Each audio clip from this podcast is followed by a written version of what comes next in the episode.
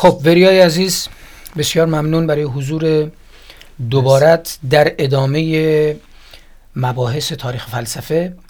این بار ما رسیدیم به بحث جذاب افلاتون بحث و جذاب افلاطون. آره ما و فکر هم می‌کنیم که حدس ما بر اینه که به یک جلسه نمیشه قناعت کرد. مجبور هستیم شاید تو دو جلسه و احتمالا در سه جلسه سه. جلسه آره. آره یعنی این امکان وجود داره. هم افلاتون هم ارسطو اینها دو فیلسوفی هستند که آثار زیادی دارن و جدای از این بسیار در موردشون مطلب نوشته شده. اگه تو هم موافق باشی فکر می‌کنم در مورد افلاتون یا ارسطو کفایت می‌کنه یک نفر فقط افلاتون بخونه و تحقیق بکنه در موردش. اینقدر در موردش مطلب بله، نوشته بله، شده. بله بله. و تکان دهنده است. در واقع این خودش یه شانسه از یه طرف. ولی خب پیرو مباحث پیشین ما در رابطه با فلاسفه پیشا سقراطی یه بیانصافی هم در حقیقت اتفاق افتاده. هم از طریق افلاتون در آثار افلاتون هم دست زمانه و تقدیر بر ترتیب بخشی جدی از آثار پیشا سقراطیان رو در واقع از بین برده و اون چیزی که ما امروز باش طرف هستیم در واقع آثار و نتایجیه که ما از نوشته های افلاتون و ارسطو داریم بله. پیش از اینکه بیوگرافی افلاتون رو ما بگیم و بگیم مثلا اساسا این آدم کی بوده و چه چه از چه خانوادی از چه جایگاه طبقاتی و خواستگاه فرهنگی اومده لطف کن تو یه توضیح کلی در مورد تقسیم بندی فکر فلسفی افلاتون برای ما یه توضیح در واقع داشته باش ببینیم تا برسیم به مرحله بعدی. راستش اه، اهمیت افلاتون انقدر در فلسفه فلسفه زیاده البته هر دوشون هم افلاتون و هم ارسطو این دوتا واقعا به گونه ای بود که خیلی ها معتقد بودن تا قبل از کانت واقعا دیگه فیلسوف دیگری حرف جدیدی نزد و, و خیلی ها معتقدن اولین فیلسوفی که مهمه و یک نظام بزرگ درست کرده. بعد از افلاطون و ارسطو کانته که حدودا 2000 سال بیشتر از 2000 سال بعدتره. یعنی تا حدود 2000 سال این دو نفر تاریخ فلسفه رو کامل به دست خودشون گرفتند و یک اه، شاهنشاهی کردن در حقیقت. و اهمیت افلاتون به خصوص در ورودش به مسیحیت و بعدش هم تأثیری که در اندیشه اسلامی گذاشته و به خصوص این ادیان ابراهیمی خیلی جدی تأثیر گرفتن. من به نظرم میشه یک تقسیم بندی بکنیم. یکی در باب خردشناسی افلاتون اه، که در حقیقت اپیستمولوژی افلاتون هست و خردشناسیش میشه صحبت کرد. یک بخشی از اندیشه از تئوری فرمشه یا عالم مسلشه Theory of Forms. یک بخشی از اندیشش در باب خدا و جهان صحبت کرده. God and Cosmos.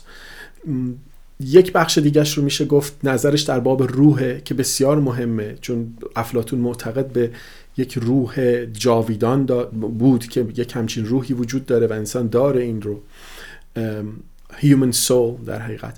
و یک بخش دیگرش رو هم میشه اختصاصات به زندگی اخلاقی خوب good life چگونه می‌شود به گونه خوب و درستی زندگی کرد. البته یک نگاه کلی هم به یک بحثی داره به نام آرمان شهر که مربوط میشه به جامعه ایدئال که در رساله جمهور به جزئیات در اون باب صحبت کرده که فکر می‌کنم باید یه بخشی از بحث اختصاص بدیم به اون بحث. بله. ما وقتی به بیوگرافی افلاتون می‌رسیم چند نکته اساسی رو در واقع به ما نشون میده و می‌تونیم بفهمیم. افلاتون در دوره ای در واقع شناخته شد که اون دوره رو دوره روشنگری یونانی در واقع ما می‌شناسیم از تاریخ در واقع. اینو می‌تونیم روش توافق داشته باشیم. یعنی منم فکر می‌کنم بله. البته افلاتون یک دوره قبل از افلاتون اون دوره حاکم، حاکم، حاکمیت اون سی نفر.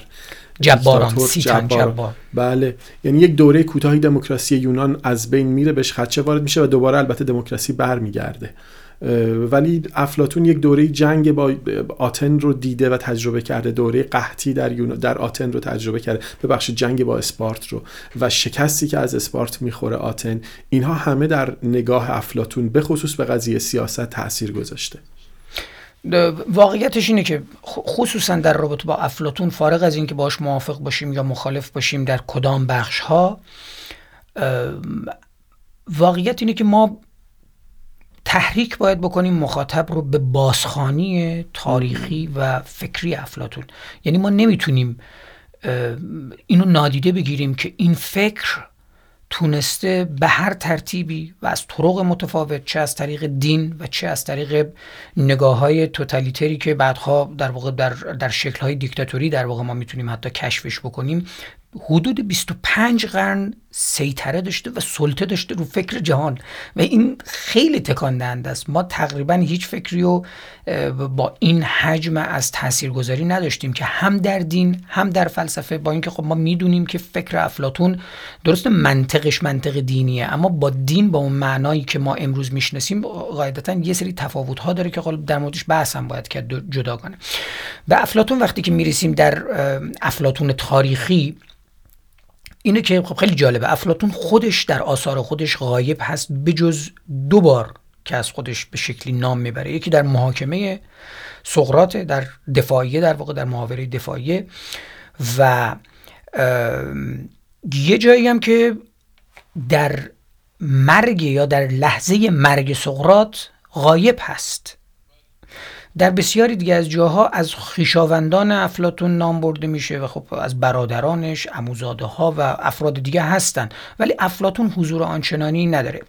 احتمال بالا بر اساس تحقیقات اینه که در 427 قبل از میلاد در واقع آنجا در 80 سالگی فوت شده. تولدش اون موقع بوده.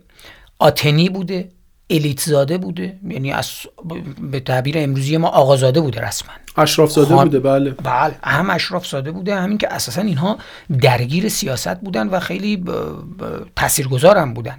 در حدی که یک جالبی که داره این که اشرافیت یونان اون موقع مثل اشرافیت قرن 19 انگلستان طبقه مرفه با سواد اهل هنر بالای جامعه بوده ولی سیاست به دست عوام بوده به گونه ای. در قرن 19 تو انگلستان هم همین حالت. خیلی شباهتی داره قرن 19 انگلستان به دموکراسی اون موقع یونان از این نظرها. ببخشید بگو.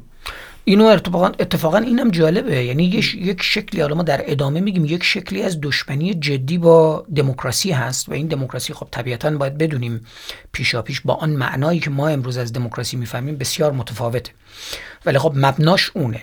تبارشناسی اگه بخوایم بکنیم دموکراسی و ناگزیر هستیم که به اون دوره برگردیم. و بعد مجبور هستیم به این مسئله هم اشاره بکنیم که بعد از جباران دموکرات ها اومدن. و در دوره دموکرات ها بود که ما در در بخش سقراط اشاره کردیم. دموکرات ها بودن که سقراط رو محاکمه کردن. و افلاتون همه این چیزا رو دید. خانواده افلاتون به پرکلس کمک کرده بود و به حزب دموکرات در واقع بعدا بعد از اینکه اینها به, به حکومت رسیدن به حزب دموکرات هم به دموکرات ها هم کمک کرده بود. ولی با فشار اقتصادی که حزب وارد کرد خصوصا به اشراف با اون چیزی هم که تو گفتی در هر صورت دموکراسی حکومت عامه بود. بله. که افلاتون متنفر بود از این حکومت عوام. ما, ما اینو مفصل بعدا خواهیم بهش, بهش می‌پردازیم. و به تدریج خانواده افلاتون با دموکراسی و با حزب دموکرات در واقع فاصله گرفتن و یک تنفری در واقع ایجاد شد. چون اینا داشتن هزینه می‌دادن بعد می‌دونن که خب نه سیاست در جای دیگه داره اتفاق میفته تاثیر مرگ افلاتون رو هم میشه در این زمینه جدی گرفت. چیزای دیگه ای که شاید جذاب باشه برای مرگش با است که در می‌دونی در یک عروسی میمیره. در مراسم عروسی نشسته بوده و به حال خودش بوده میان می‌بینن میرن بالا سرش و می‌بینن که مرده. با مزه است داره خب البته با اون اعتقادی که حالا می‌دونیم بعدا در موردش حرف می‌زنیم که اصلا اعتقادی به یک خانواده نداشت. معتقد بود که بچه ها رو باید جامعه بزرگ بکنه و حتی خودش تا آخر عمر ازدواج نکرد. بله. اینا نکات مهمیه. بعد یه نکته دیگه که ما خیلی از این جهت وام می‌گیریم از افلاتون و اون نگاه. اونم تربیت بدنی و فکری یعنی افلاتون از اون دست فلاسفه نبود که مسئلهش فقط فکر باشه. بله. اساسا جسم ما در اون نگاه موسولی که بعدا می‌تونیم بازم بهش بپردازیم انگار آریتی بود که به ما در واقع به ارث رسیده از اون روح جاودانی که مدام داره خب در اون چرخه تناسخی به ارث رسیده از فکر فیساغورسی بدنه مهمه. بدن ما فیزیک ما مهمه عقل سالم در بدن سالم؟ بله. اینو تاکید داشت افلاتون روش. خودش کشتیگیر بود شاعر بود. اون چیزی که متن محاورات افلاتون رو جذاب می‌کنه برای هر کسی که بسیار برای خود من جذابه از جهت ادبی. حالا ما با اینکه فارسی میخونیمش ولی شاعر بود و بسیار متن قوی داره. اشاراتش استعاراتی که استفاده می‌کنه تنزی که در گفته های افلاتون وجود داره در گزارهاش وجود داره. این کلام زیبایی که داره حالا هم نوشته هاش واقعا شعرگونه است. ولی جالبه که هیچ ارادتی هم خب به شعرا نداشته و حالا بعدا صحبت می‌کنیم که راه نداد شعرا رو در آرمان شهرش. خیلی جالب. در آرمان شهرش. به ارتش هم شما اشاره کردی. تو ارتش خدمت کرده.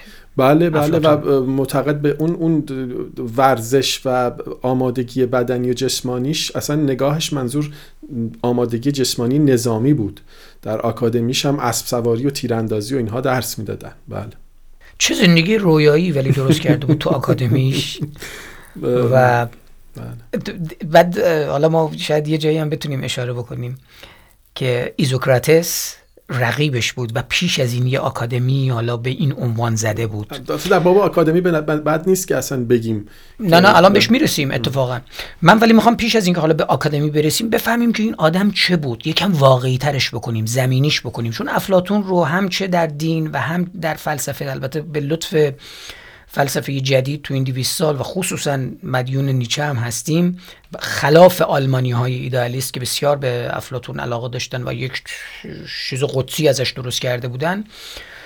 ولی افلاتون زمینی شد. یعنی ما می‌تونیم الان دیگه خیلی راحت تر در موردش صحبت بکنیم. پنبه افلاتون زده شد در پنبه افلاتون رو زدن. آره. و, و البته فکر می‌کنم برای آره برای خصوصا در دین تو فلسفه دین یه مقدار با احتیاط هنوز نسبت به افلاتون برخورد میشه.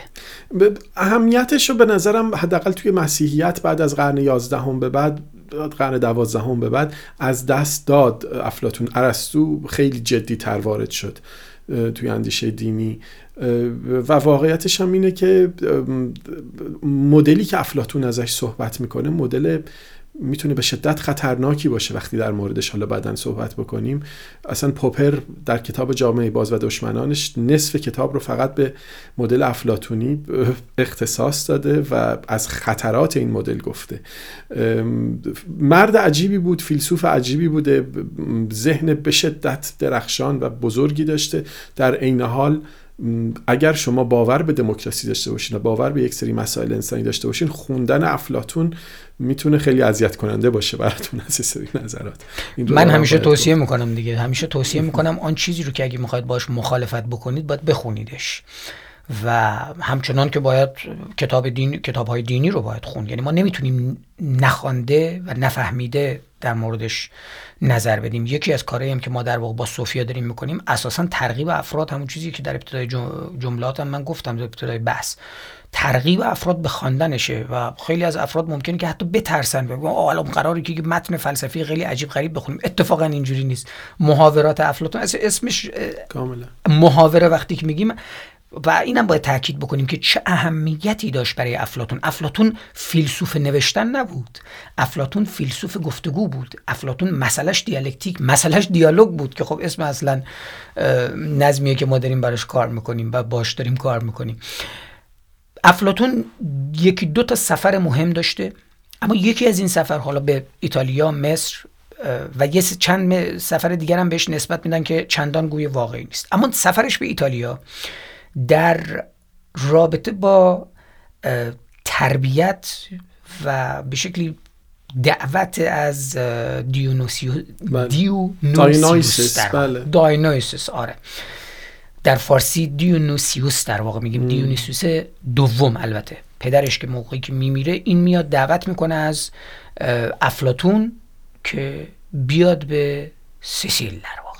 و اونجا آره در سیسیلیا در اونجا بهش تربیت بده. در 20 سالگی موقعی که حکومت سیتن همون حکومت جباران به پایان می‌رسه افلاتون اونجا 20 ساله شده بود و رشد می‌کنه. بعد از اون مسئله ساخت آکادمی اتفاق میفته. البته بعد از بازگشت از ایتالیا. داستان فوق العاده عجیب غریبی داره. در ایتالیا با اون شاه در واقع در واقع با اون, اون حاکم به شکلی میشه گفت درگیر میشه.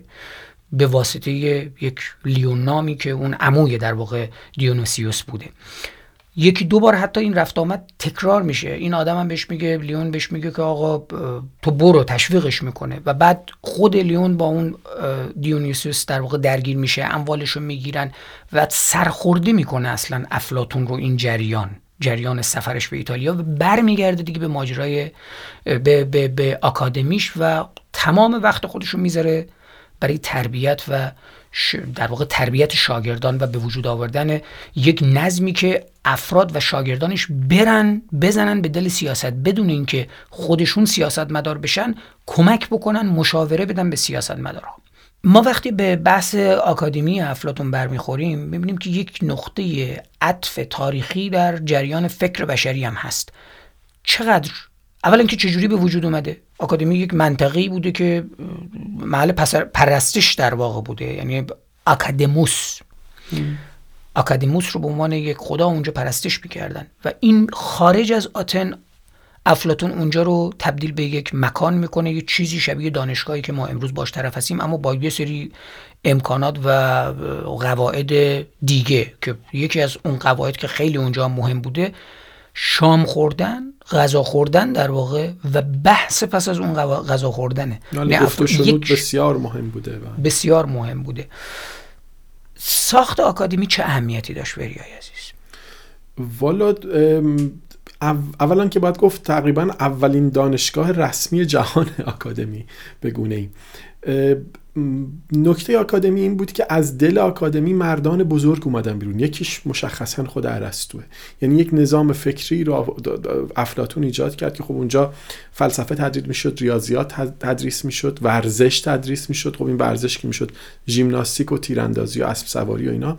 در عین حال آنچه که حالا اسمش رو گذاشته فلسفه در کنارش موسیقی هم بوده فرهنگ هم بوده و ذهنیت افلاطون تو این آکادمی یک جوری پخش شد. یعنی آنچه که افلاطون میاندیشید در باب حقیقت در باب عدالت در باب حکومت اشراف اینها منتقل شد به, به فیلسوفان آینده و پس از اون از دل همین آکادمی که پلوتاینس میاد بیرون یا فلوتین میاد بیرون ارسطو میاد بیرون یعنی یک نظامی رو راه اندازی کرد. حالا ممکنه دی بگن این بد بوده در تاریخ فلسفه و ای کاش که افلاتون نبود فقط ای کاش خود ارسطو می بود مثلا از این حرفا زدن.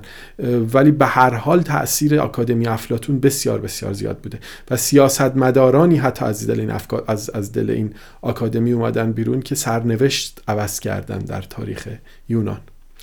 بعد می‌گفتن که برای اینکه بتونه اساسا در اون دوره این آکادمی رو در واقع به ثبت برسونه باید شبیه یک انجمن به ثبتش میرسون و یکی از شرط ها برای به ثبت رساندن انجمن این بود که این باید یه خدایی رو در واقع انتخاب می‌کرد و افلاتون از فرشتگان هنر موزها که خب جالب هم هست که اینا ریشه در واقع اون چیزی که ما امروز موزیک در واقع مینامیم از دل همین فرشتگان هست.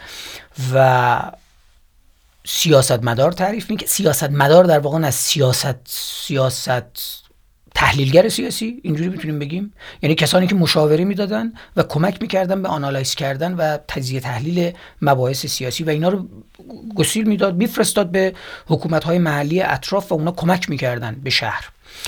و دیگه چه نکته وجود داره ما در مورد آکادمی می‌تونیم بگیم؟ چه اهمیت نهایی داره؟ یعنی جدای از بحث تربیت فیلسوف و همچنین یه سری از سیاست مشاورین سیاسی اهمیت دیالکتیک در دامن زدن چقدر اصلا طول کشید؟ چند سال طول کشید دیالکتیک بعد از آکادمی بعد از مرگ افلاتون آکادمی تا این مدتی باز بود خوشبختانه ولی خب پس از دوران در, در انتهای دوران هلنیزم آکادمی هم درش بسته شد و مسیحیت که مستقر میشه در اروپا آکادمی افلاتون رو میبندن در حقیقت یک ضربه بزرگی بوده. ولی چراغ این آکادمی تا چندین قرن روشن بود واقعا.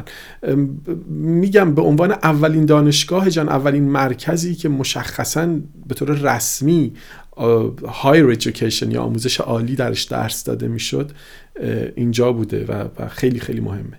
ما در این میانه اگه یادت باشه در بحث سوفستایی که صحبت کرده بودیم یه جدالی هم وجود داشت و اینو می‌بینی دیگه. مدام هم از دهن سقرات میشنوی. هم توی منون هست هم توی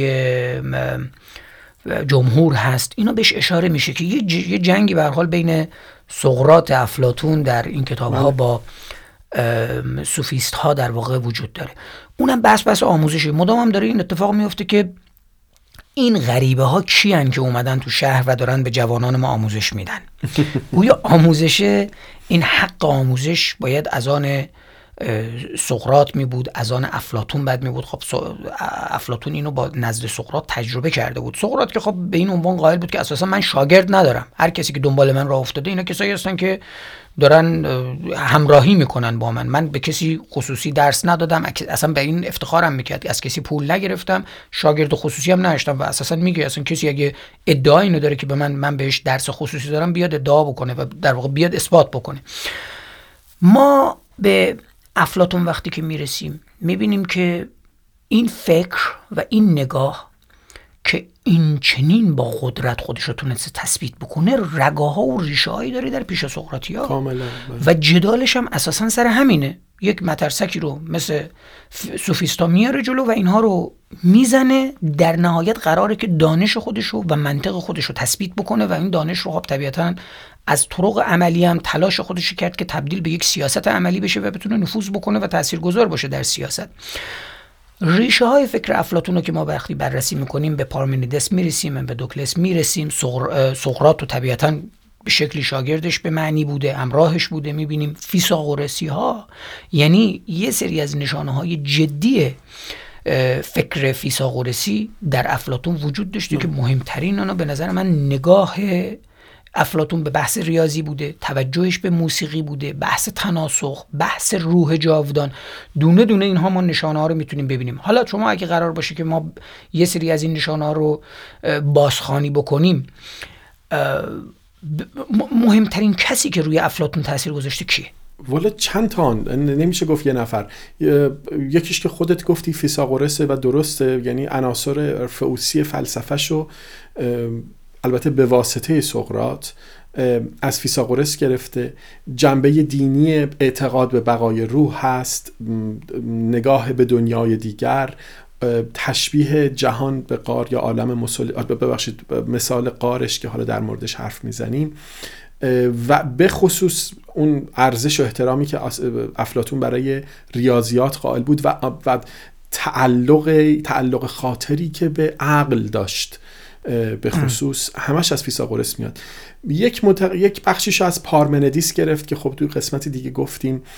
پارمندیس معتقد بود که یک واقعیت ابدی و مستقل و محکمی بیرون از ذهن ما وجود داره که ما هر کاری بکنیم نمی‌تونیم بفهمش و این حواس ما به ما دروغ میگن که در باب مثال هایی که زنون هم می‌زد اون پارادوکس ها و اینا صحبت کردیم که در حقیقت ما از طریق حواسمون نمی‌تونیم بفهمیم. حواس ما به ما دروغ میگن واقعیت ابدی ازلی یک چیز مستقل جای دیگه است که ما خبر نداریم.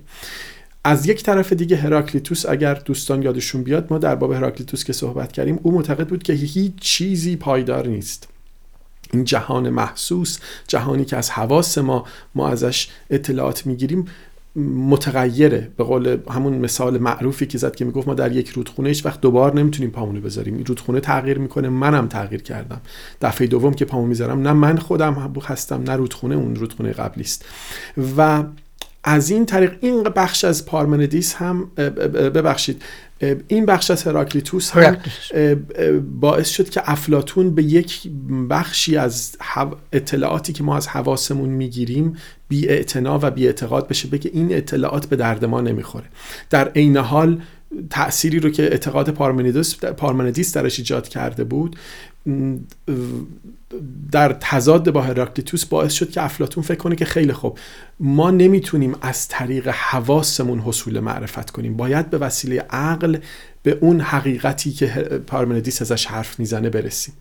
در واقع یک عقلی که جدای از حس ما خودش حضور داره و از طریق عقل فیساغورسی برسیم به اون حقیقت پارمندیسی در حقیقت پس ترکیبی در واقع در همین نقطه ترکیبی ما داریم از نگاه ریاضیوار خصوصا به عنوان ریاضی به عنوان فهم حقیقت ازلی که نزد فیساغورس بوده بعد ترکیبش با هراکلیتوس که حرکت مداوم جهان در جهان محسوسه من. پس نمی‌توان به دانش رسید مگر حالا اون بحث بعد صور در واقع و, در و از سقرات هم خب بحثای اخلاق رو می‌گیره بحثای حقیقت رو می‌گیره و تاثیر خب جدی از سقرات گرفته دیگه.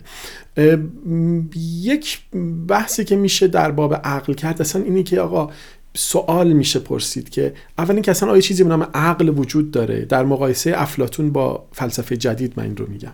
دوم اینکه اصلا بگیم اگر هم اگر هم وجود دارد آیا می‌شود جامعه ای رو ما وجود بیاریم که با قدرت سیاسی با عقل به گونه پیوند پیدا بکنه. بعدا افلاتون به شدت در این مورد نظرهای عجیب غریب میده. توی آرمان شهر صحبت می‌کنه که خب حالا بعدا بهش می‌رسیم. یک نکته ای که فقط در باب پیشا سقراطی ها باید گفت من فکر می‌کنم تقسیم بندی دوگانه ای میشه کرد که این پیشا سقراطی ها و سوفیست ها یا همون سوفستایی ها به دو بخش تقسیم بکنیم تاثیرشون رو افلاتون یکی جهان بینیشونه که نگاه طبیعت گرایانه است نگاه پیشا علمی نظم طبیعی به طور کلی و این شکگرایی که سوفستایی ها داشتن به شدت مشکوک بودن نسبت به حقیقت. همه اینها رو با هم که آیا اصلا می شود چیزی رو درست دانست. دومیش بخش دوم نظم اخلاقی است یا moral order. اخلاق و نظم اخلاقی در زندگی هم شخصی هم در زندگی اجتماعی. این بخشم خیلی تو مهمه تو فلسفه افلاتون. یعنی معتقد بود که آیا اصلا ببینیم آیا می شود حقیقت عینی رو بهش اعتقاد پیدا کرد؟ آیا وجود داره همچین حقیقتی؟ آیا یک تفاوتی بین نظر شخصی به قول معروف می اپینین نظر شخصی و یک دانش اخلاقی یا moral knowledge وجود داره؟ آیا چیزی به عنوان اخلاق کلی اخلاق جهانی وجود داره؟ یا انسان مرجع همه چیزه. همونطور که پروتاگوراس میگفتش که پروتاگوراس میگفتش که انسان من مرجع همه چیز انسان است آقا. اصلا خوب و بدی وجود نداره. اساس سوفیستایی دی دقیقا بله. و در حقیقت افلاتون این بحث رو هم از سقرات به ارث برده. در باب فضائل و بهتر شدن روح. و نظم اجتماعی یا حتی در باب ارز بکنم که کازمولوژی یا جهان بینی و نگاه کلی به جهان این بحثا اصل و اساس فلسفه افلاتون رو در بر می‌گیره و مهمترین سوال که ته همه اینا پیدا میشه اینه که آقا چطور می‌تونیم بدونیم؟ چطور می‌تونیم مطمئن باشیم؟ و بعد چطور می‌تونیم این دانش رو به دیگری اصلا منتقل بکنیم؟ چون دو سوال اساسی بودی که از هم سوفستایان هم زنون با اون پارادوکساش مدام این رو داشتن تکرار می‌کردن. در واقع اگه ما بخوایم بحث تو رو به شکلی خلاصه ارائه بدیم میگیم که افلاتون پیرو سقرات با اون اون شکل از اشتیاق به کلیات و کلی نگری که نسبت به جهان داشت طبیعتا در ضدیت با فهم جهان از طریق طبیعت بود و از دل این تعریف واقعیت غیر حسی در مواجهه با مثلا چیزهای محسوسی که غیر قابل تغییر هستند به یک واقعیتی فراتر از جهان پدیده می‌رسه و اسمش می‌ذاره ایده محسوسات تغییر می‌کنن محسوسات قابل تغییرن. محسوسات قابل بله، تغییر. بله. من گفتم غیر قابل تغییر. آره آره آره. نه محسوسات خب طبیعتا محسوسات قابل تغییر و واقعیت غیر حسی غیر قابل تغییر. که این غیر قابل تغییر این این این واقعیت اساسی رو اسمشو می‌ذاره ایده ها. یعنی آن چیزی که ما امروز ایده مینامیم این ما پیش از افلاتون واقعا با با مفهوم ایده آشنا نبودن یونانیا والا به این مدلی که افلاتون داره ازش حرف می‌زنه نه ولی حتی اونی که پارمندیس میگه بحث ایده نیست. بحث یک حقیقتی است. از لوگوس حرف می‌زنن.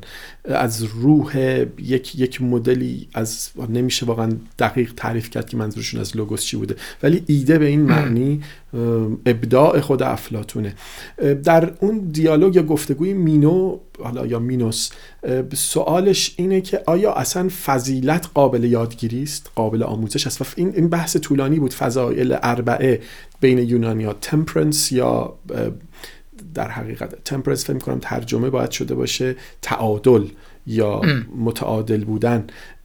Courage به معنی شجاعت wisdom به معنی دانایی و justice به معنی عدالت. این چهارتا که البته بعدا جاستیس گفتن شاید از بالاتر از بقیه هم قرار بگیره. میگه که آقا اصلا اینا رو میشه درس داد. اینا قابل یادگیری هستن اینا قابل آموزشن یا چیزای ذاتی هن. و بعد در این میان اصلا سقراط یه سوال می‌پرسه چون سقراط یکی از کاراکترهایی که افلاتون در این گفتگوهاش همیشه استفاده کرده دیگه. یعنی از زبان خودش همونطور که دو گفتی سخن نگفته. از زبان سقراط گویا داره سخن میگه. میگه که آقا اصلا به این سوال باید فکر بکنیم که اگر فضیلت قابل آموزش یا نه اصلا بپرسیم که اون چیزی که میشه درسش داد یک نوعی از داناییه. پس اول ببینیم دانایی چیه؟ یعنی اصلا سوال مهم اینه که بپرسیم چه چیزی رو میشه تدریس کرد؟ این چیزی که قرار درس بدیم چی هست؟ و حالا از اینجا میشه وارد بحث خردشناسی افلاتون شد. یا برای اینکه بتونیم پله پله پیش بریم من فکر می‌کنم که ناگزیر هستیم مدام برگردیم به بحث سقرات و فیساغورس در مواجهه با افلاتون. چون و این پرسش اساسی رو هم هی مدام باید تکرارش بکنیم که افلاتون در نهایت از زبان سقرات پاسخ رو داره به ما میده. حقیقت و در واقع آن چیزی که خوب است. و طبیعتا از یک حقایق ثابت داره اسم می‌بره و این حقایق ثابت رو اسمش رو ایده ها می‌ذاره. ولی بحث اینو لطفا اگه میشه یه نکاتی رو در موردش روشن بکن. مسئله ریاضیه. چرا فیساغورس پاسخ رو در ریاضی می‌دونست و به عنوان اون هارمونی جهانی بهش نگاه می‌کرد؟ حقیقتی که منتزع از جهان تجربه بود. خب ما امروز در مثلا با یک نگاه توپولوژیک می‌دونیم که آن چیزی که در ریاضی هست با آن در واقع حقایق ریاضی حقایقی نیست که در زندگی واقعی اتفاق میفته یعنی وقتی ما در ریاضی این تخصص شماست. دیگه مثلا مربع وقتی می‌کشیم چهار خط مربع این مربع آن چیزی نیست که ما در زندگی واقع داریم. اون یک یک ساحت دیگه رو داره تعریف. می‌کنه. به همین ترتیب یه نتیجه ای می‌گیره میگه عدالتی که پس ما امروز در روی زمین داریم در زندگی پدیده ها داریم این عدالت متفاوت با اون عدالت حقیقی. در واقع این سایه ای از اون عدالت حقیقی. از این منظر لطفا به قضیه نگاه بکن. چشم قبل اینکه به اون برسیم من فقط بگم که یک تقسیم بندی دوگانه ای می‌کنه افلاطون میگه که این رو مثلا در گفتگوی منون میگه در گفتگوی سیمپوزیوم میگه در گفتگوی فیدروس میگه. توی همه اینها صحبتش اینه که آقا یک چیزی داریم به نام نظر شخصی ما که این نظر شخصی ما بر اساس چیست؟ بر اساس ادراکات حسیمون از جهان تجربیات حسی ما از جهانه که که اینا نسبیان. چرا نسبیان؟ برای اینکه شرایط حواس ما قابل تغییرن. حواس ما من الان ممکنه گوشم خوب بشنوه ممکنه یه جا خوب نشنوه. ممکنه یه چیزی رو ببینم ممکنه یه جای چشم ضعیف بشه. حتی چشمم خطای دید داشته باشم. پس این حواس من دقیق به من حرف نمی‌زنن. ثانیان جهان هم در حال تغییره. این شیعی که من می‌بینم مکانش و زمانش در حال تغییر شکلش در حال تغییره جنسش در حال تغییره. پس اینها این تجربیاتی که من از این جهان دارم می‌کنم هر کاری بکنم نسبی پس ادراکات حسی منو به سمت یک حقیقت غیر قابل تغییر نمی‌برن. این رو یادم بمونه. اصلا حرف افلاطون نکته اولش اینه. میگه پس برای درک متغیر از پدیده های در حال تغییر من اگه وقتی استفاده می‌کنم به مشکل می‌خورم در حقیقت. پس مجموعه تمام تجربه حسی ما همچین قابل اعتماد نیست. به نظر میاد که قابل اعتماد نیست. چه کنیم؟ بریم سراغ اون چیزی که قسمت دوم بحثشون تقسیم بندی بخش دوم بهش میگه نالج یا دانایی یا دانش معرفت هر چی میشه اسمشو گذاشت. این دیگه یک مجموعه از عقاید درست هستن. میگه اون عقاید شخصی نیست که من عقیده شخصیمه که خب من الان اینجا نشستم. این عقیده شخصی مثلا ببخشید من الان پیرنم قرمزه. این عقیده شخصی منه. ولی یک چیز دو... یک عقیده درستی هم من در مورد جهان می‌تونم داشته باشم. اون عقاید درست که حالا باید ببینیم چطوری می‌تونیم بهشون برسیم اونها از جنس نالج هستن. حالا ریاضیات یک ابزاری است که به ما کمک می‌کنه به اون عقاید درست برسیم. چگونه؟ برای اینکه من وقتی در مورد مثلا اندازه دوتا چوب حرف می‌زنم هر کاریش بکنم این دوتا چوب هیچ وقت دقیق اندازه هم نیستن. اما یک چیزی رو ریاضیات به من میده که از خود جنس مساوی بودنه. من وقتی میگم این چوب با این چوب مساوی است دارم در یک جهان ذهنی دو تا چیز رو با هم مساوی می‌گیرم. وقتی من میگم الف با الف مساویه که این اساس کل ریاضیات بر اساس همین قانون بهش میگن لاجیکال ابسولوتس یا مطلقات منطق اولیش همینه که الف با الف مساوی است. این ربطی به این جهان ما نداره. یک چیز مطلقی است که من دیگه همیشه می‌تونم بهش دست بندازم. همیشه می‌تونم بهش چنگ بزنم و ازش کمک بگیرم. عقل من رو می‌سازه این قانون. پس ریاضیات و جد به خصوص هندسه خیلی براش مهم بوده افلاتون پس در شعر ما می‌تونیم بگیم یک با یک برابر نیست اما در ریاضی یک با یک برابره. من در این باب به نظرم میشه خیلی صحبت کرد و شاید حالا این, این میشه در موردش بحث کردم. این نظر شخصی منه. فکر می‌کنم تنها جایی در, در کل دانش بشر و تجربه ما از این جهان در کل این چند هزار سال تنها جایی که می شود گفت مشخصا ما از طریق ایمان یا از طریق فیث یک گزاره ای رو باور کردیم و مولای ارزش نمیره همین الف مساوی الفه. یعنی ما پذیرفتیم که این برابری این دوتا درسته. چرا؟ چون هیچ و خلافش رو ندیدیم. ندیدیم که الف مساوی الف نباشه. هیچ دلیلی هم برای اثباتش نداریم. اما به طور بدیهی پذیرفتیمش و بسیار چیز اسرارآمیزیه. یک چیزی که انگار در جنس در دل این جهانه. ما به صورت ایمانی پذیرفتیمش. این بحث رو خب عزیزانی که منطق رو دنبال می‌کنن می‌دونن که به دو بحث متفاوت اشاره میشه کرد. شما داری به بحث این همانی در واقع در منطق هم اشاره می‌کنی. و در کنارش ما در توپولوژی در واقع یه شکل دیگه ای داریم که خب الان مستقیم به بحث ما شاید رب نداشته باشه ولی عزیزانی که خودشون دنبال قضیه هستن می‌تونن اینو پیگیری بکنن که مثلا مسئله در این همانی چطوره در توپولوژی چطوره. از فهوای کلام شما که اشاره به منون هم داشتی به اون, اون محاوره اونجا به تفاوت فیلسوف و هنرمند داره اشاره میشه. یعنی وقتی که ما با هنرمند روبرو میشیم هنرمندی که افلاتون داره بهش اشاره می‌کنه میگه هنرمند درگیر پدیده هاست درگیر چیز هاست هنوز به صور اصلی در واقع به اون اون اون, اون حقیقت اساسی اشاره داره نمی‌کنه. خودش درگیر مثال هم می‌زنه میگه انگار کسی که خوابهای زیبایی می‌بینه خوابهای خوبی می‌بینه و از خوابهاش لذت می‌بره. درگیری هنرمندم اینه که خوب می‌بینه خوب میشنوه خوب می‌کشه. خوب می‌سازه. اما همه اینها سایه است از آن جهان اساسی از آن حقیقت اساسی از و اینو میگه این یک فاصله ای داره با آن چیزی که افلاتون اسمش رو دانش می‌ذاره. از در واقع یک اصطلاح جالبی هم استفاده می‌کنه. یعنی ما یک دکسا داریم که به معنی عقیده و باور می‌تونه باشه اما فیلسوف صوفیا داره. بله.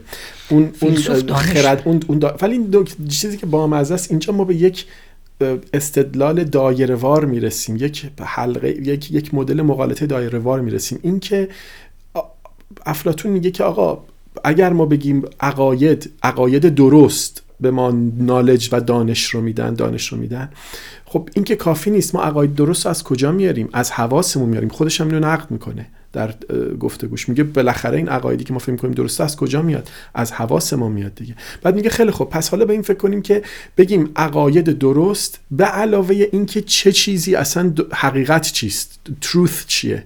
و چرا درستن؟ اینم بهش اضافه کنیم بعد باز میگه باز اینم کافی نیست چون از کجا میشه مطمئن بود که چه چیزی درسته؟ باز این بر اساس ادراکات حسی ماست. یعنی ما به یک مدلی از circular argument یا, یا یک برهان دایره ای می‌رسیم میگه تنها چیزی که داریم تجربه حسیه. در انتها فقط ما رو به سمت نظر شخصی می‌بره. پس یک ما باید یک ابزاری داشته باشیم که فرا که دور بشیم از اون مثلا ابزار زبانی یا ریتاریک یا یا فن خطابه ای که اسمش چیه؟ ببخشید سوفستایی ها ازش صحبت می‌کردن میگه این ابزار چیست؟ اسم ابزار رو می‌ذاره دیالکتیک. میگه اصلا رساله فایدروس در واقع مفصل به این قضیه هم می‌پردازه پس ما یک چیزی می‌خوایم که به قول خودش میگه tether the opinion یعنی افسار بزنه مهار بزنه به این عقاید ما. چه چیزی مهار می‌زنه به این عقاید؟ میگه مثل اسبی که باید آرومش کرد و مهار بهش زد این مهار دیالکتیکه. حالا دیالکتیک چیه؟ دیالکتیک یک در حقیقت فکر کردن توسط یک روشی است که محدود به زمان و مکان نباشه. یعنی ما به بیان دیگر یعنی فرای نسبیت فرای نسبی بودن حواسمون بتونیم به یک قضیه فکر بکنیم. برای همین ما باید یک مقدار به قول مثلا در اخلاق بهش میگیم بحثای فرا اخلاقی. یا اگر در باب زیبایی حرف می‌زنیم بیایم در باب خود اصل شیء زیبایی حرف بزنیم. نه اینکه چرا یک چیزی این این زیباتره یا اون یکی زیباتره. نگیم کی شجاعتره از اون یکی. بیایم در باب خود شجاعت حرف بزنیم. نگیم که عدالت این یکی این مرد عادلتره یا اون مرد عادلتره یا این حاکم عادلتره. بیایم در باب اصل عدالت صحبت بکنیم. اینا مسائلیه که دیگه اون وقت به حواس ما مربوط نمیشه. و کلیگرایی سقراطی اینه دیگه. دقیقا. و بعد اینجا بحث recollection یا یادآوری رو مطرح می‌کنه دیگه. اینجا میگه آقا ما وقتی که در باب عدالت صحبت می‌کنیم اون هی که حرف می‌زنیم با هم گفتگو می‌کنیم توی پروسه دیالکتیک قرار می‌گیریم یه چیزایی یادمون میاد. این کوچول اینو نگردار این یادآوریه یکی از اون نکات فوق العاده زیباییه که من در زبان افلاطون دوستش دارم. البته بعدها وقتی من میلان کندرا میخوندم یه جا از این یادآوری نامی یه اشاره بهش می‌کنه. فکر می‌کنم اگه درست بیاد داشته باشم در آهستگیه و یادآوری رو در مواجهه با فراموشی می‌ذاره و چگونه حالا داره از سرعت جهان نام می‌بره داره اشاره می‌کنه به سرعت جهان و واکنش ما نسبت به سرعت جهانی موقعی که چیزی رو می‌خوایم از یاد ببریم. سرعتمون زیاد میشه. موقعی که چیزی رو می‌خوایم بیاد بیاریم سرعتمون کم میشه. مثلا می‌خوایم فکر بکنیم او کلید من جا گذاشتم یا نه سرعت آروم میشه. یادآوریه رو اساسا بهش ازش به عنوان درنگ نام می‌بره. من اینو دوست دارم. جدای از شاعرانه بودنش یک منطق زیبایی درش هست. در نهایت از گفته شما حالا من می‌خواستم سر این یادآوری وایسیم. فقط اشاره بکنم که تا اینجا به این نتیجه می‌رسیم که ما یک فیلودوکسوس داریم. کسی که مسئلش دکساه هنرمنده با پدیده ها روبرو هست اما یه فیلوسوفوس داریم. آن کسی که مسئلش حقیقت قناعت نمی‌خواد بکنه به پدیده ها و دنبال یک چیز جاودانه حقیقی خوب واقعی در اون معنای افلاتونی خارج از جهان پدیده هاست بله. که اون هست. تغییرم نمی‌کنه. ما بعدا باید توی عالم مسلش به این قضیه بیشتر اشاره کنیم. ولی به طور خلاصه تو همین جلسه بگم که افلاتون به یک وجود روح بیش از تولد باور داره. معتقد داره روح چیزهایی رو تجربه کرده که بعد می‌تونه به یاد بیاره. total recall یعنی باور به یاد آوردن کلی. اگر دوستان این با است یک فیلمی اتفاقا آقای شواتزنگر بازی کرده آرنولد سایفای به نام total recall. یک آدمی است که حافظش رو قفل یک جایی رو بست یه بخشی از ذهنش رو جدا کردن یک آیدنتیتی جدید بهش دادن یک هویت جدید بهش دادن. اسمش مثلا داگلاس کویده داره زندگی می‌کنه ولی نمی‌دونه یک،, زندگی دیگری داشته. و در و دقیقا یک همچین مثالی است. مثلا میگه ما داریم زندگی می‌کنیم ولی یادمون رفته که اصلا یک زندگی دیگری داشتیم کلا. و به یک مدلی از امنیژیا دچار شدیم. امنیژیا ها نه نه آلزایمر. آلزایمر یعنی کل دیگه یادمون رفت. این میگه داریش آره ضربه به کلت خورده یادت رفته. و ولی یادت میاد. یک اصطلاحی تو کلمه انگلیسیش به کار می‌بریم نام latent knowledge. یعنی یک دانش نهفته. تو اون دوستانی که فیزیک خوندن حالا من بر طبق عادت مثل معلم های فیزیک همینجوری رب میدم. یک چیزی داریم در فیزیک نام latent specific heat. یعنی گرمای نهان ویژه. خیلی بامزه است. شما یه ذره یخ داشته باشه یه ذره آب هر دوش صفر درجه باشه. 100 گرم یخ 100 گرم آب. جرمشون که مساویه جمعشون هم که مساویه. پس اینا فرقشون با هم چیه؟ باز به این یخه ما باید دما بدیم گرما بهش بهش انرژی بدیم تا آب بشه. ولی بازم آب میشه آب صفر درجه است. یعنی دماش بالا نمیره. فقط از حالتی باید بهش میگن گرمای نهان ویژه. یعنی یک چیز نهانی اون تو یک ظرفیت نهانی اون تو هست که اصلا معلومم نیست ولی داریمش. این هم همین کلمه لیتنت یا نهان رو به کار می‌بره. و میگه ما به کمک دیالکتیک این دانش نهان شده رو به یاد میاریم که اینجا باید مثال قار رو در موردش صحبت کنیم که خب خیلی جالبه. ولی اونو فعلا نگرش میداریم. بذار سر همین یادآوری ببونیم من یه نقب حاشیه‌ای بزنم به فیثاغورس دوباره. در واقع ما وقتی از یادآوری نام می‌بریم افلاتون ما رو داره رفرنس فیثاغورسی داره به ما میده. داره اشاره به یک روح جاودان داره می‌کنه و طبیعتا زندگی جاودان. ما از بین نمیریم طبق اون نگاه بلکه داریم تغییر شکل انگار پیدا می‌کنیم. و کاری که فیلسوف می‌کنه اینه که ما رو به یاد خودمون میندازه یا ما رو به یاد روح اساسی و اون اصل اساسی به اصل خیش راجع گشت اشیا اصلا این, این تمام اینا افلاتونیه انا لله و انا الیه راجعون. بله.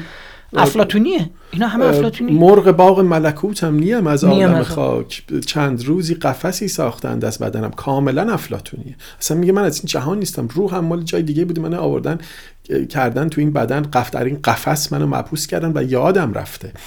و از یه طرف خطرناکه از یه طرف بسیار شیرین و جذابه. یعنی ببین باورت نمیشه. من دقیقا روی جزوه هم همین رو نوشته بودم.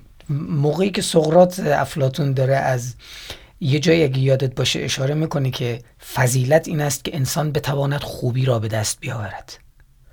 جمله جمله زیباییه. همه انگار ماش ما توافق داریم. اما دقیقا جلوش نوشتم گزاری خطرناک افلاتون چرا خطرناکه؟ وریا مگه خوبی مگه خوبی بده؟ چرا؟ مسئله چیه؟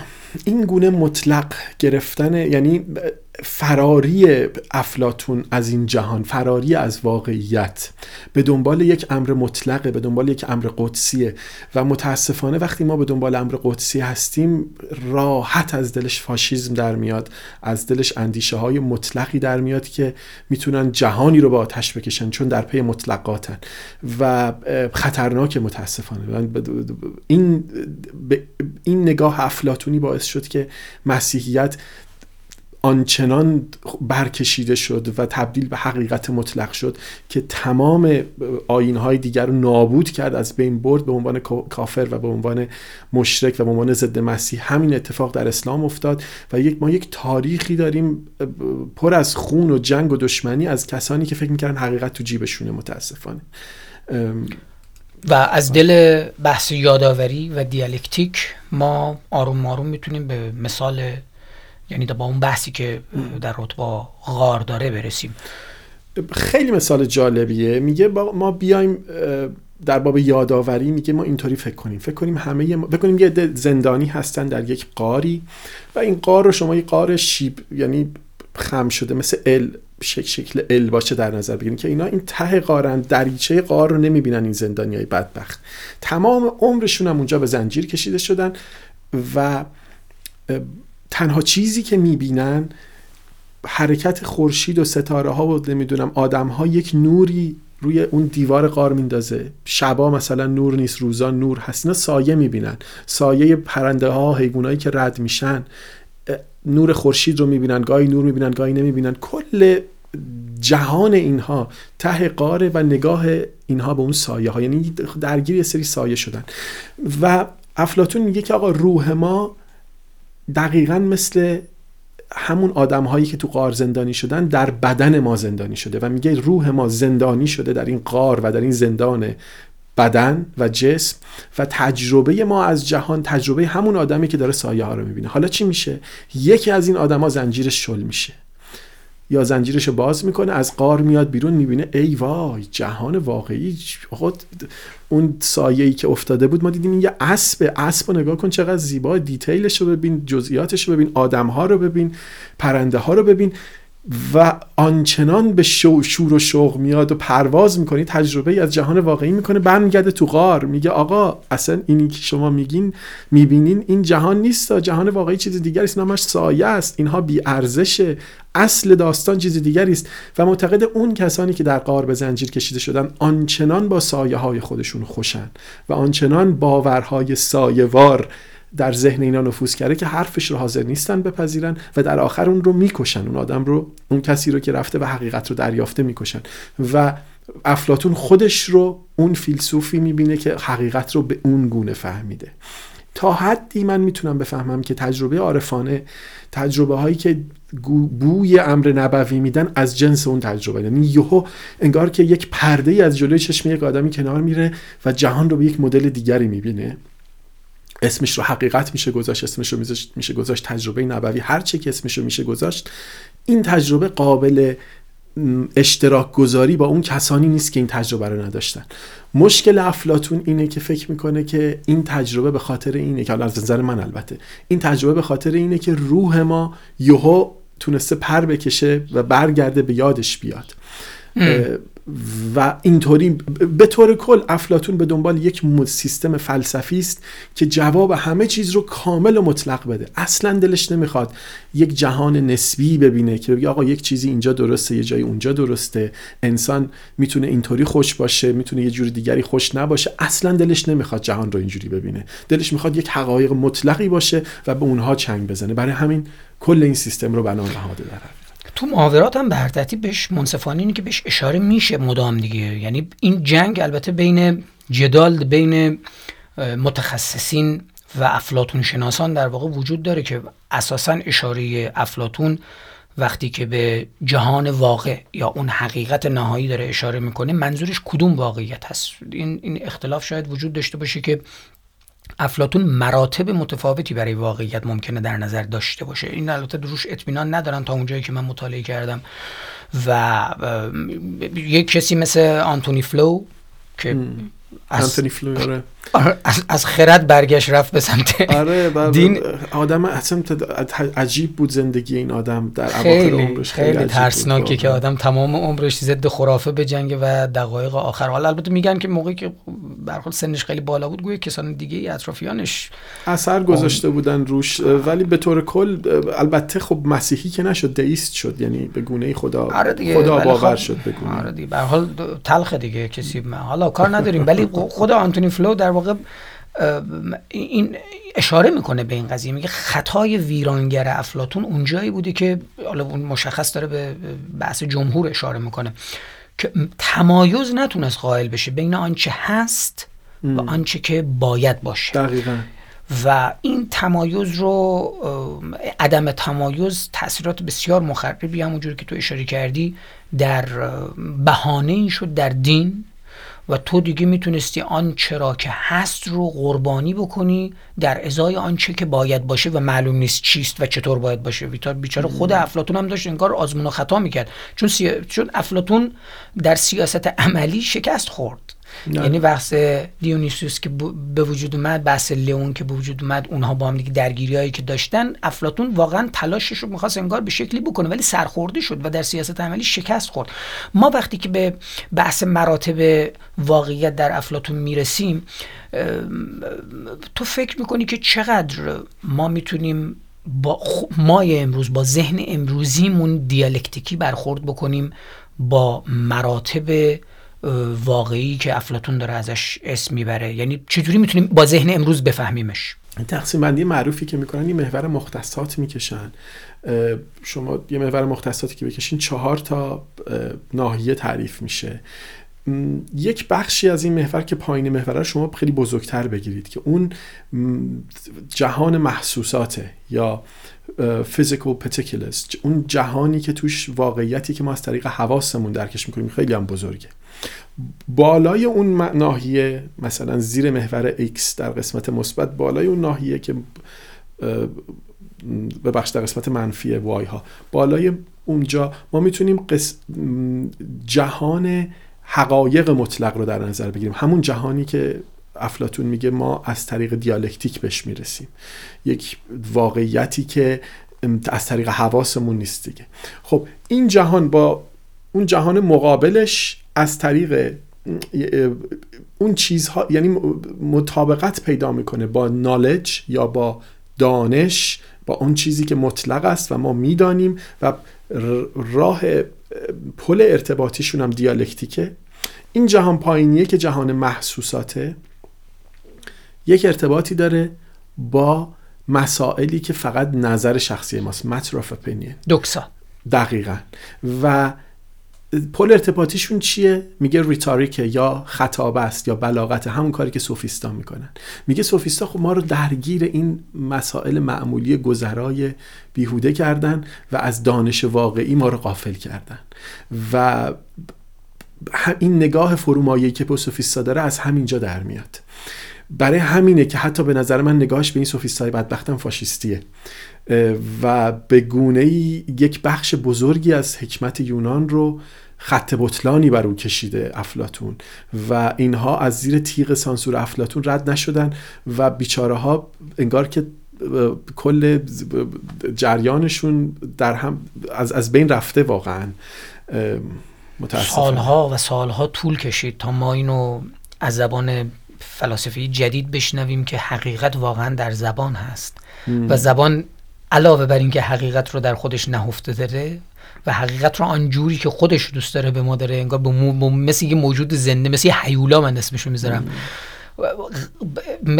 اونجایی که قرار تبدیل به ابزار بشه میاد خیلی نرم و لطیف به آدم میگه من زبان هستم و می‌خوام حقیقت رو با تو در میان بذارم ولی از همونجا سوء تفاهمه تازه شروع میشه. یعنی تو می‌بینی داری حرف می‌زنی گفتگو داری می‌کنی از از, از زبان به عنوان ابزار. بعد می‌بینی که نه انگار داره شکافه بین تو و اون بیشتر هم میشه. من. این در تضاد با آن چیزیه که افلاتون گفت ولی پس برای خود منم الان یک سوال ایجاد میشه. چجوری زبان افلاطون با خطابه اینقدر مشکل داره؟ اما به دیالکتیک باور داره و دیالکتیک در در محاورات داره, داره اتفاق میفته. یه نکته ای که جالبه میگه که آقا ما بیایم از فراتر از ادراکات حسی بریم یک تعمیم گرایی انجام بدیم و بریم انتزاعی فکر کنیم abstract فکر کنیم. بیایم انتزا... هم کلی هم آره. ذهنی. بیایم بیرون از از ادراکات حسیمون.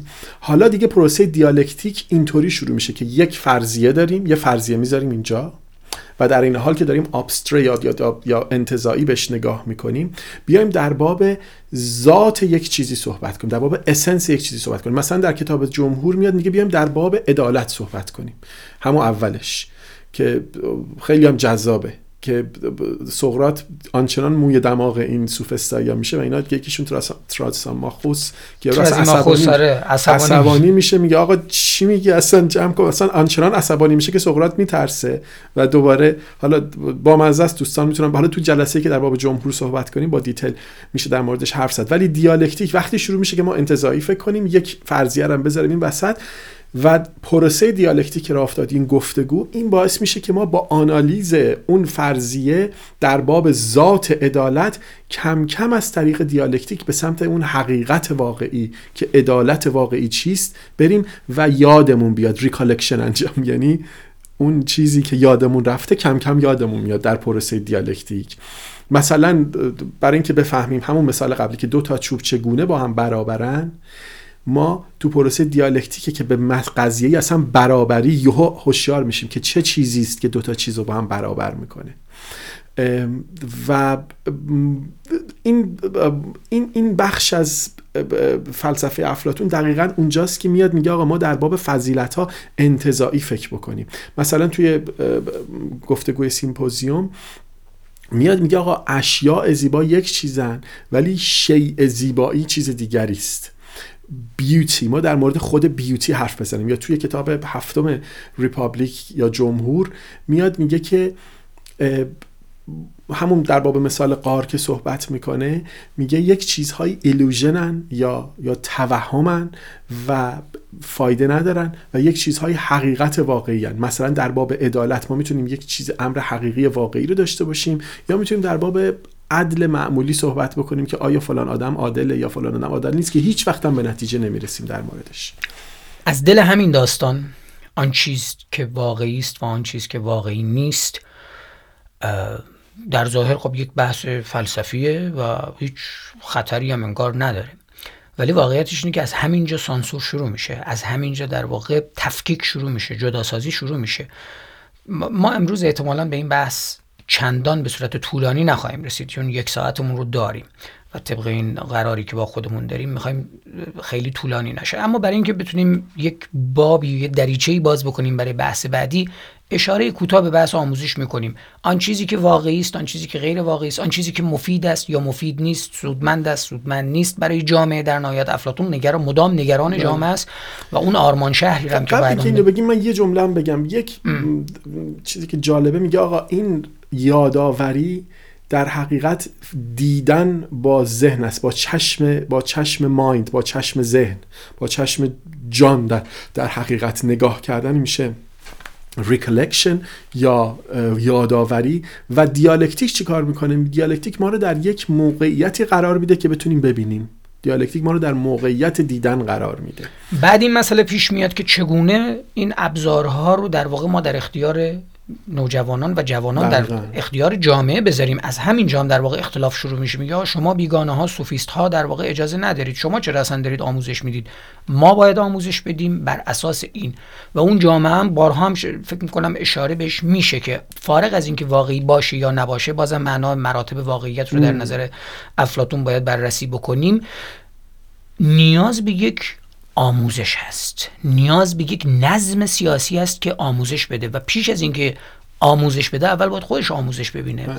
و میگه باید عشق رو درس بدیم. دیگه میگه یک مدلی از عشق رو ما باید به, به, جوانها درس بدیم که عشق به حقیقت رو یاد بگیرن. که یک کشش اروس اروس کلمه اروس, رو به کار می‌بره. یا که میگه اصلا ریتاریک خوب یا خطابه خوب یا بلاغت خوب اون بلاغتیه که راهنمایی شده توسط دانایی و در پروسه دیالکتیک. خودش در حقیقت افلاطون به نوعی از بلاغت استفاده داره می‌کنه. در در همونطور که تو گفتی شا... از, از بله. شاعری داره استفاده می‌کنه. ولی میگه من در پروسه دیالکتیک دارم ازش باعث استفاده می‌کنم. چه چیزی باعث میشه که ما در پی نیکی بریم؟ عشق به نیکیه. عشق به زیباییه. و بعد میگه که چیکار باید بکنیم که آدم ها به اون عشق برسن؟ در حقیقت ما باید عشق رو یه کاری بکنیم که آدم ها ببینن با چشمشون با چشم ذهنشون با the eye of the mind با چشم ذهنشون بتونن ببینن. حالا ما بدبختیش اینه که اگه ما بخوایم با چشم ذهنمون ببینیم قبلا باید اصلا چطور می‌تونیم اون عشق رو داشته باشیم وقتی هنوز نمی‌تونیم ببینیم؟ در حالی که عشق باید از طریق دیدن ایجاد بشه ولی من هنوز دیدن رو ندارم که عشق ایجاد بشه. یک حلقه معیوبی است این وسط. بعد تازه بازم یه سوال دیگه هم تو مهمانی مطرح میشه. حالا تو Symposium تو از عنوان Symposium استفاده کردی مهمانی که اصلا فرض کنیم که ما این عشق رو پیدا کردیم. از کجا بفهمیم این همون عشق است دقیقا. از دقیقا آره. آره این این دوباره یه پرسشی و, و یک چیز دیگری که باز خطرناک اینجا به نظر من میگه آقا اصلا وظیفه جامعه خوب و وظیفه دولت خوب اینه که مردم رو بیاره تو این مدل قرار بده. بهشون بگه آقا جستجو کنین حقیقت خوب رو پیدا کنین دنبال حقیقت برین. ذهنشون رو حتی کنترل کنه حتی سانسور کنه. و خب بعدش هم که در باب سیستم آموزشی حرف می‌زنه و میگه بعد آموزش بدنی داشته باشیم فیزیکال اکسرسایز و خب موسیقی. اینو فعلا کلی ما بهش اشاره می‌کنیم و برای اینکه بحث رو باز و جذاب نگه داریم باید بگیم که چگونه ما از دل افکار فلسفی ریاضیگونه حقیقت جویانه عدالت جویانه افلاتون می‌رسیم به دیکتاتوری به تعبیر تو جایی اشاره کردی به فاشیسم و به دین و واقعا کشتار و خون کاملا یک جامعه ای که توش سانسوره درش به هیچ عنوان آزادی نیست. هر کس دقیقا اون وظیفه ای رو که جامعه بهش میگه باید انجام بده. هر هر کس باید سرش تو کار خودش باشه و یه ادام که فیلسوفان دارن این جامعه رو یعنی در غیر یه سری فیلسوف فاشیست دارن جامعه رو فیلسوف پادشاه که اونها آموزش دیدن که حقیقت رو بجوان و حاکم حکیم. آره حاکمان حکیم. وریای عزیز من فکر می‌کنم برای جلسه اول ما در رابطه با افلاتون کفایت بکنه و امیدوار هستم که عزیزان بعد از دیدن این برنامه اول برن خودشون رو آماده بکنن برای خواندن جمهور.